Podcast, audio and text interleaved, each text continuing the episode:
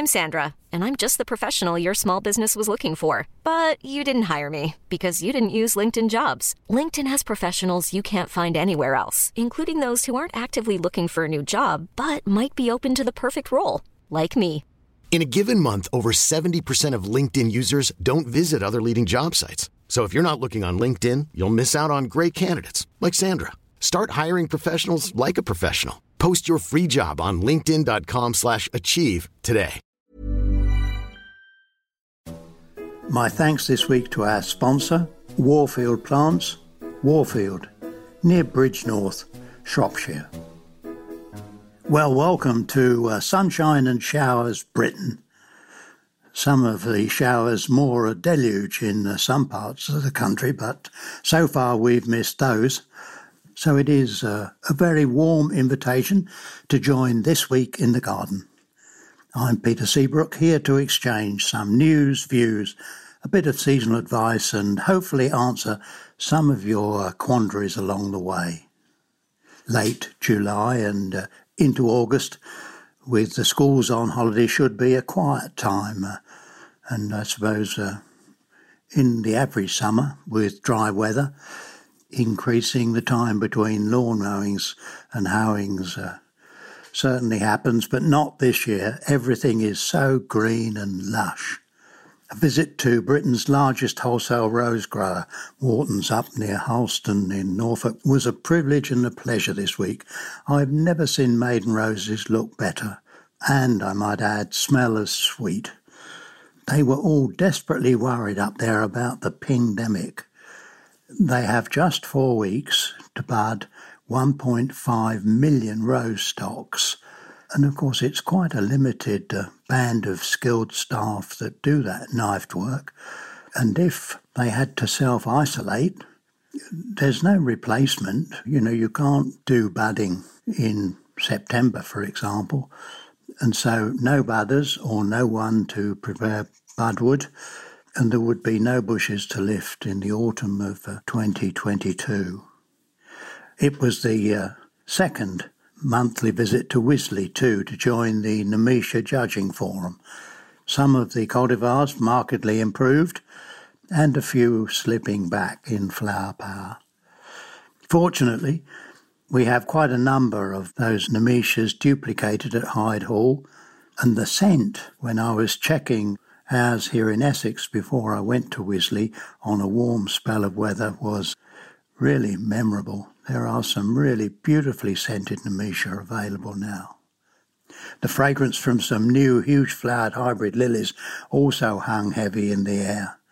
They are as yet unnamed and grown on another year in their pots should build the bulb to yield so that they have even taller stems and larger flowers in the second year. Once lilies have flowered and you've snapped out the dead heads, then um, it's probably sensible if you've uh, still got red uh, scarlet lily beetles knocking about to spray the foliage with a systemic insecticide.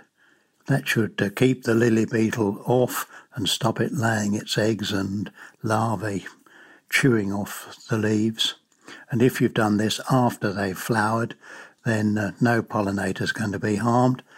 And by the time the new shoots grow next spring, well, then this systemic insecticide will certainly have gone long since. What's new? Well, I was uh, interested to read that uh, a new specialist glasshouse has been built at the NIAB, National Institute of Agricultural Botany, on their Park Farm site in Cambridge. It will be used to develop uh, higher yielding and more climate resilient crops. Amazing what these plant breeders can do and how scientifically advanced they are. Uh, it's been announced too that the Rosemoor Garden in the southwest, the RHS Rosemoor Garden show returns after a year gap on the 13th to the 15th of August with uh, Toby Buckland opening the show at 9.30. Uh, all of the RHS gardens have uh, an Alice in Wonderland theme trail for children, which is uh, proving pretty popular from uh, what I've seen in Essex. And of course, the Hyde Hall Flower Show will be from the 4th to the 8th of August. I can't make the opening day, but uh, I expect to be knocking about in the Floral Fantasia area for uh, the 5th to the 8th. Uh, we've still got quite a lot of sweet peas flowering freely there, and there's plenty to see. And as it happens, in terms of home garden, I've made a late sowing of sweet peas. It was uh, Rachel de Thame I read last autumn who was picking sweet peas really late from a late sowing. And so I've got a few seeds of a heritage variety called uh, Prince Edward of York. I've sown those and they're just coming through now. Whether I'll have uh, a flower or two to present to the Prince the last week in September, who knows? I'll do my best to uh, keep you informed. Now, on our interviews each week, we try to shine the light on an unsung hero and bring background information uh, on all sections of the gardening world. This week, it's a good example. Chris Warner is a very successful breeder of garden roses. He's worked away tirelessly for 30 years, introducing many new cultivars to gardens at home and abroad from his small nursery in Newport, Shropshire. I mean, in the last 10 years alone, he has bred two Rose of the Year winners. His early goal was to develop disease resistant cultivars, and he's made great strides in uh, this direction. I mean, just some of his introductions. There's The Climber, Scent from Heaven, there's a whole series of uh, what we call eye roses, single and semi double roses with a bicoloured eye. And then he's got the scented carpet for ground cover and ginger ale, a shrub rose. So sit back and enjoy my conversation with Chris Warner.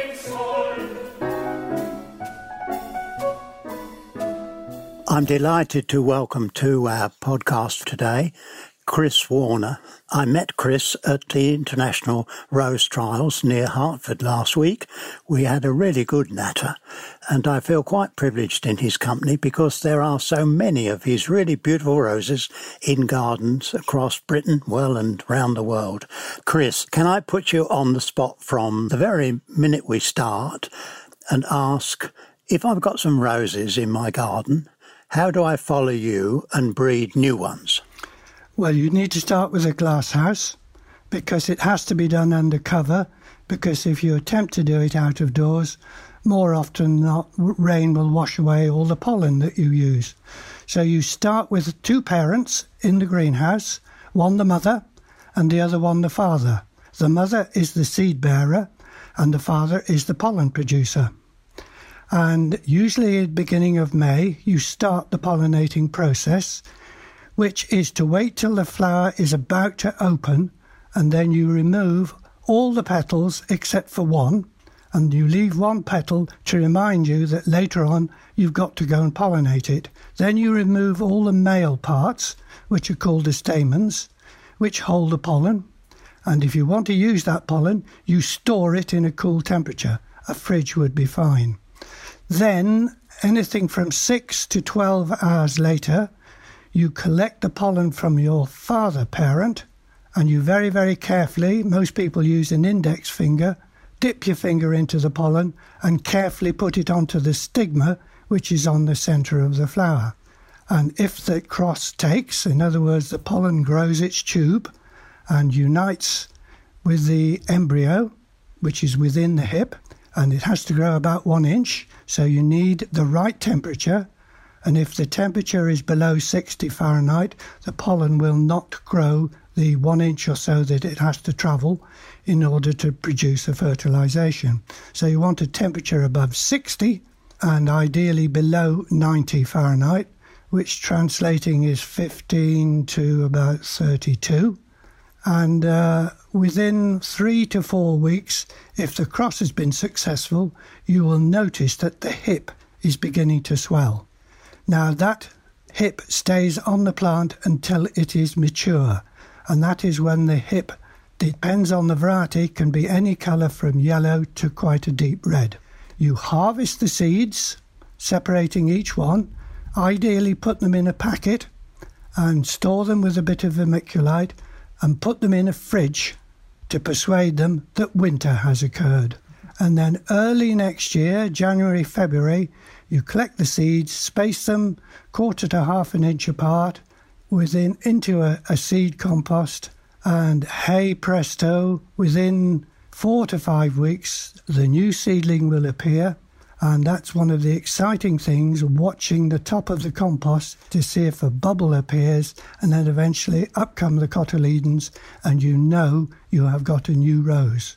Now, let's say you've got 20 or 30 seeds within that tray. Every single one of those seedlings will be different in appearance and colour to its neighbour. And that is because a speck of pollen has 10,000 different characteristics. And the female part also has 10,000 different characteristics. So you're crossing 10,000 with 10,000. So the permutations are absolutely endless. And you watch that seedling grow and develop. Ideally, you transplant it to give it more space, three to four inches from its neighbour and by late April, May, and June, you will start to get your first flowers. And that is the magic time. Jack Harkness has described it as like having birthday presents every day. you can get so excited that you just can't wait to see what colour the flower will be. Obviously, not every rose is successful, so you need a minimum probably of, of five to a thousand seedlings in order to have a commercially possible variety. Statistically, to get an outstanding new rose, it's thousands and thousands. Goodness, that's a fantastic set of instructions, Chris. I think even I might be able to uh, try and do that. And is the period in the fridge enough?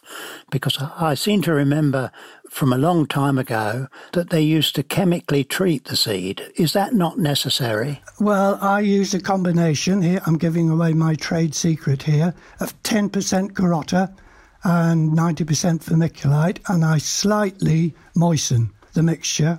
And the seed is put in a poly bag and shaken so the mixture covers pretty well the whole of the seed. And this is what we call a stratification process. Ideally, you give it a bit of a warm treatment before you give it the cold treatment. The cold treatment would have to be a minimum of around four weeks. Probably the ideal is six weeks before you sow.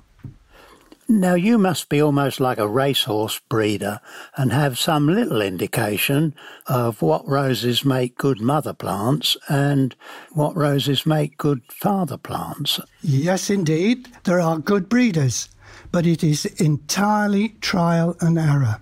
Super plants don't make necessarily super parents. The skill is in spotting the possibilities and acute observation, seeing that within a seedling there could be characteristics which, taken further, could develop into a wonderful new rose. But it's endless patience, endless patience. But when you've got the cycle going, in other words, uh, new seedlings coming every year, there's excitement for nine out of the 12 months of a year.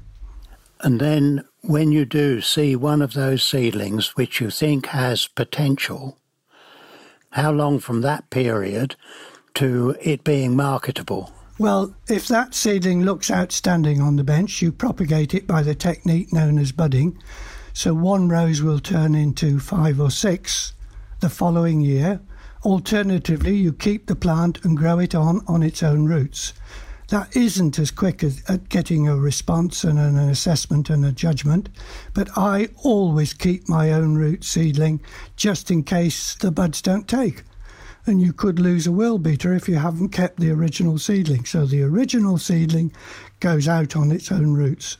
Right. And the the evaluation process, year one, 90% go, Year two, the remaining 10% will probably be down to 2%. Out of 10,000 seedlings, I would be very pleased if I got one or two introductions. Goodness. And that would be how many years then? Five or six years? Well, the process is you evaluate for three years, then you send it to the trials. That's another three years. And then you, if you think it's won awards, so it's commercially viable, you hope, but you don't know until the public say, yes, I like it, or no, I'm not interested. And that's another three years of building up plants. So it's nine or ten years from the birth of the seedling or from the cross pollination till it's actually in commerce. And that sounds an impossible length of time, but it isn't because you've got a sequence of seedlings coming on every year. Yeah, so once you've started, you're all right. Um, you're yeah, on the way. But then you're on a treadmill. I mean, uh, look, Chris, you've got to live at least another nine years to see this year's seedlings through. What? Yes, but you'll know by year four or five whether or not you've got a winner. Oh, right. But it's it's the production increasing the volume that takes the time. Yeah. But you don't really know you've got a winner until it's out and about in the world. And what, what rose grows well in UK would be absolutely appalling in the United States or Japan, for instance. I've got lots of varieties in commerce around the world that have not put out in the UK but they're good in other countries. I've got a silver medal winner in the Australian Rose trials last year. I sent it to my agent as a Ramling Persica hybrid. He took one look at it and put it in the trials in Australia. It duly won an award as a climber. And the reason for that was, and this was his comment when the judges asked him about it, he said, Any rose that sends up a 19 foot shoot, I take to be a climber and that's what it did in Australia, whereas in the UK it grew three or four feet. Oh, right. Well, now, can you list some of your greatest successes in the UK then? And we need to include, I think, some of your eye roses, don't you? You need to tell us a bit. The first successful ones were the patio climbers. These have flower from the bottom to the top, the top being seven or eight feet, and they flower from the bottom to the top and they were a progression of what we had up till then, and they are essentially a pillar. They don't go sideways, they go straight up, but they do have the attribute of flowering from the bottom to the top. So the best of the earlier ones was Warm Welcome and Laura Ford. The progression now is my latest one, which is called Onward and Upward. And this is a no spray rose. That's a good name, Onward and Upward. I love those names which explain what they do. There's a sweet pea somebody's just launched this season called Top to Bottom. Yeah, brilliant. A rose name is half the rose in the sense that that's half the sales. So give it a bad name and it won't, it, no matter how grand it is or superb, it won't sell. As a breeder, you have to be aware of this. But at the same time, I'm unhappy that has to be happy anniversary and happy wedding and birthday greetings and all this sort of thing. They don't necessarily describe the rose, which I like the name to do. I couldn't agree more. And the naming works pretty well with your Persica. Most of your listeners I know won't know there is a wild rose growing in Iran called Hulthemia persica. It is a desert plant. The plant is adapted to desert conditions—the extreme heat by day, but relatively low possible freezing temperatures at night. And that plant is adapted to its growing conditions by only having three leaves. And for many years, the specialists wondered if it was a true rose. But they've now decided, yes, it is a rose, because that's the way it's adapted to its environment. But we had to turn a desert plant into a garden worthy one and that took me personally 30 years. Uh, Jack Harkness, that, that wonderful breeder in, from Hertfordshire, who was my hero, I suppose is the best way to describe him, he started the whole process and presented a list for the Oxford Centenary Conference of his new hybrids, which only flowered once, but had these lovely flowers with the magic red eye, as I call it. But all of them were not healthy. In other words, you put them in the garden and they would 95% defoliate with black spot. So I was extremely fortunate. My first cross was with a new variety from an amateur, and the variety was called Baby Love. And Baby Love set new standards of health in roses when it was introduced. and I crossed Tigris with Baby Love, giving me 30 or 40 hybrids. And from the best of those, we started a breeding program with the amateurs. And I distributed a variety I called Chew Tiggle, variations on Tigris, to a group who wanted to join the species breeding project. And Tiggle turned to be a non existent parent. A chappie called Ronnie Rawlins, who lives in Yorkshire, wanted to join the product. I said, I'm sorry, I've got no Tiggles left. You'll have to have Chew Tingle. So he crossed Chew Tingle with a very healthy hybrid, which had a healthy rose, fully remontant, with a red eye, but the eye was the same colour as the rest of the petal, so you could hardly see it. But that particular rose was a progression in health, and that was the start of me having a successful breeding program, which led to For Your Eyes Only and Bright as a Button and Angel Eyes and Smiling Eyes and Eye of the Tiger, to name just a few. Amazing. And, and, and just absolute chance, Chris, eh? Absolute chance that that fellow in Yorkshire. Yeah, there's been a, a lot of incidences like that in my life you can be the most skilled breeder in the world, but you do definitely need strong elements of luck. And the patio climbers, for instance, came into being by chance. And having seen I was getting something different, obviously I then went with it. I've now got new lines going with stable stripes, uh, one of which, Chew Sargent, won the Grand Prix in France two or three years ago. That's the top award in France. Now, this has red flowers and white stripes, and every flower is like its neighbour. So that's what I mean when I say stable stripes. That, I hope, will be going into commerce in the UK, but is two or three years away, and I think into France next year. Chris, I'm in awe of all of that and we'll be listening to this interview several times because there's so much useful detail there. And in retirement, I think I'm going to get a greenhouse and have a bit of a go at this rose breeding, you know? Wonderful. Well, uh, another aspect of it is the absolute joy and fun of sharing information with other breeders. And I once travelled from UK to New Zealand, 29 hours of flying. I sat next to Colin Horner, who was my fantastic rose friend for many years, sadly no longer with us, we did nothing but talk rose breeding for 29 hours. and to the, to, the, to the average person, we would be bonkers. But it was total fun. Yeah. Well, now, finally, Chris, what should people listening here who are just homeowners and have a plot of land or just a space or a pot what should they look for when they're buying a rose? Should they go for bare root or should they go for container? Well, it depends what you need. Containers give you instant colour, so they are a fantastic progression. There's nothing to beat transforming a garden from bare, barren soil to suddenly vibrant colour. It's a wonderful experience. From the point of view of the bush itself getting established, they establish better from bare roots because the problem with pot roses is it's in the soil of the pot and that might be good, bad, or indifferent. Whereas if you make up your ground, you know you're starting with a good start. Uh, now, Chris, uh, our producer, Rich, has instructed me that I have to ask you what should he do to make his roses grow better? There is a new product on the market. It's Tom Nellis and it's Uncle Tom's Rose Tonic. It's sold to the trade as Farm Phos. It is essentially a mixture of potassium phosphate and it is entirely environmentally friendly and it works.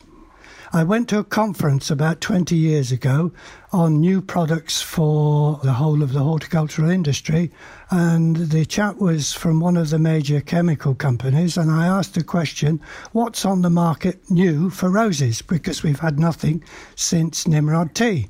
And he said, The answer to that is absolutely nothing because it's too expensive to get clearance.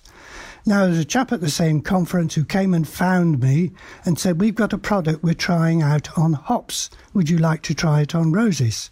So, nothing ventured, nothing gained. Yeah, I said, I'll give it a go. I found that that product stopped black spot and downy mildew for four to six weeks uh, that sort of interval. If you used it every two or three weeks, you wouldn't have any disease. But nobody wants to use it. It's very easily applied either by a watering can or with a sprayer. That product stops the disease and it also almost doubles the performance of your plant. It is a fantastic product. The whole of the rose trade now is starting to use it. NIAB have trialled it and found it came out higher than anything else. It is a wonder product, it's relatively cheap, it's environmentally friendly. I wish, you know, all people who like gardens would buy it. And it's Uncle Tom's Rose Tonic. Chris, thank you. You've been an absolute joy. We should, in closing, perhaps remind people about uh, the Rose Society UK, where we meet people like you. Yeah. Well, I hope it helps a few people to love the rose, which is my number one wish.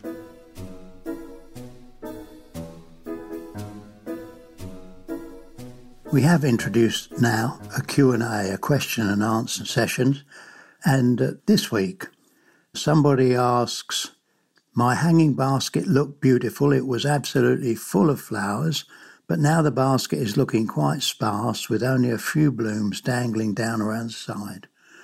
Should I have been cutting the plants back? What should I have done to keep the flowers in good condition and can I retrieve it? Well, not one question, three questions. Uh, and of course, there are many questions about hanging baskets. And the first thing is that uh, if you're planting one, the bigger the basket, the better. It's much easier to keep them green, full of leaves and flowers, if you've got one that's 14 inch in diameter, which is a, a bit bigger than most that you see. So, what to do about it? Well, if there are just a few blooms dangling around the side, you can certainly start to uh, trim things back. Some plants, of course, trim back better than others. If it's seed raised lobelia and you shear that back, you take off all of the seed pods and that will grow again and flower very well and you can shear back two or three times. If you've got some of the older kinds of petunias that have actually seed pods and set seed, then yes, they can be uh, trimmed off. But quite often when plants uh, do go a bit thin in hanging baskets and window boxes, it's because uh, they've been allowed to get dry. And if you have um, a hot day, and we've had several hot days in the last uh, month or so, and the compost gets really dry, I'm afraid this checks the plants uh, and it takes them a little time to recover. My regular tip to people is as you walk past your hanging basket each day, just put your hand on the bottom and lift it a little bit. Not too much, because if you do, it'll come off the hook above and you'll be left holding the whole thing. So just lift it a bit to check the weight. And if it's wet, it will be heavy. And if it needs watering, it will be light. And you'll get that weight test very quickly. You'll get experience of that and it'll be much easier to keep it correctly watered. If you haven't put a slow release fertilizer, one that keeps feeding for six months in the compost when you planted up the basket, then every 10 days or so, uh, you really need to add a bit of liquid uh, plant food. Uh, it's a restricted root system, and plants just need a lot of moisture and feeding to keep them growing. One of the uh, tips that I like to pass on too is that if, when you're making up a mixed basket, you pop in a few nasturtium seeds, they're a very good insurance policy. If you get a gap or two, then the uh, nasturtiums grow up and fill the gap. If uh, your basket stays really green and full of flower, then the nasturtium won't have much space uh, and will just uh, sit there. I read that Suttons have a, a new nasturtium one called Purple Emperor for next year, 2022. Uh, we did certainly didn't have it in our 2019 trials, so I'll be interested to see that. Uh, and perhaps one way for me to see it will be just to pop a few seeds into a mixed hanging basket. The tailpiece, well, I've been tidying up at home and I came across um, the results of some research by scientists at the former Wellesbourne Vegetable Research Centre. They found the bigger the plant and the bigger the crop, the lower the concentration of nitrates in fruits and vegetables. So, those of you who question why some gardeners are virtually addicted to growing giant veg, now you know. If you grow big ones, then you've got uh, less nitrates. So, goodbye, tiny baby courgettes, and of course, those tiny little sweet corn. I never could see the point of those. You want a really good big onion, and when you cut that, boy, that's juicy and full of flavour. So I'm all for the Giants. Thanks for listening. Hope you have time to join us next week. There is no better group of plants for flower power than forms of the shrubby potentilla. My thanks this week to our sponsor, Worfield Plants, Worfield, near Bridgnorth, Shropshire. To uh, my producer, Rich Charman, and of course, to you for listening.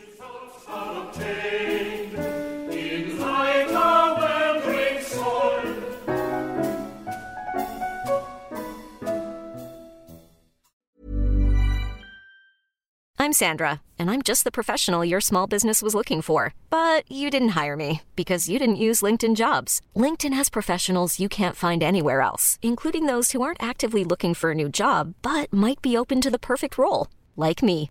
In a given month, over 70% of LinkedIn users don't visit other leading job sites. So if you're not looking on LinkedIn, you'll miss out on great candidates like Sandra. Start hiring professionals like a professional. Post your free job on linkedin.com/achieve slash achieve today. Imagine the softest sheets you've ever felt. Now imagine them getting even softer over time. That's what you'll feel with Boll Branch's organic cotton sheets. In a recent customer survey, 96% replied that Boll Branch sheets get softer with every wash. Start getting your best night's sleep in these sheets that get softer and softer for years to come. Try their sheets with a 30-night guarantee. Plus, get 15% off your first order at bollandbranch.com. Code BUTTERY. Exclusions apply. See site for details.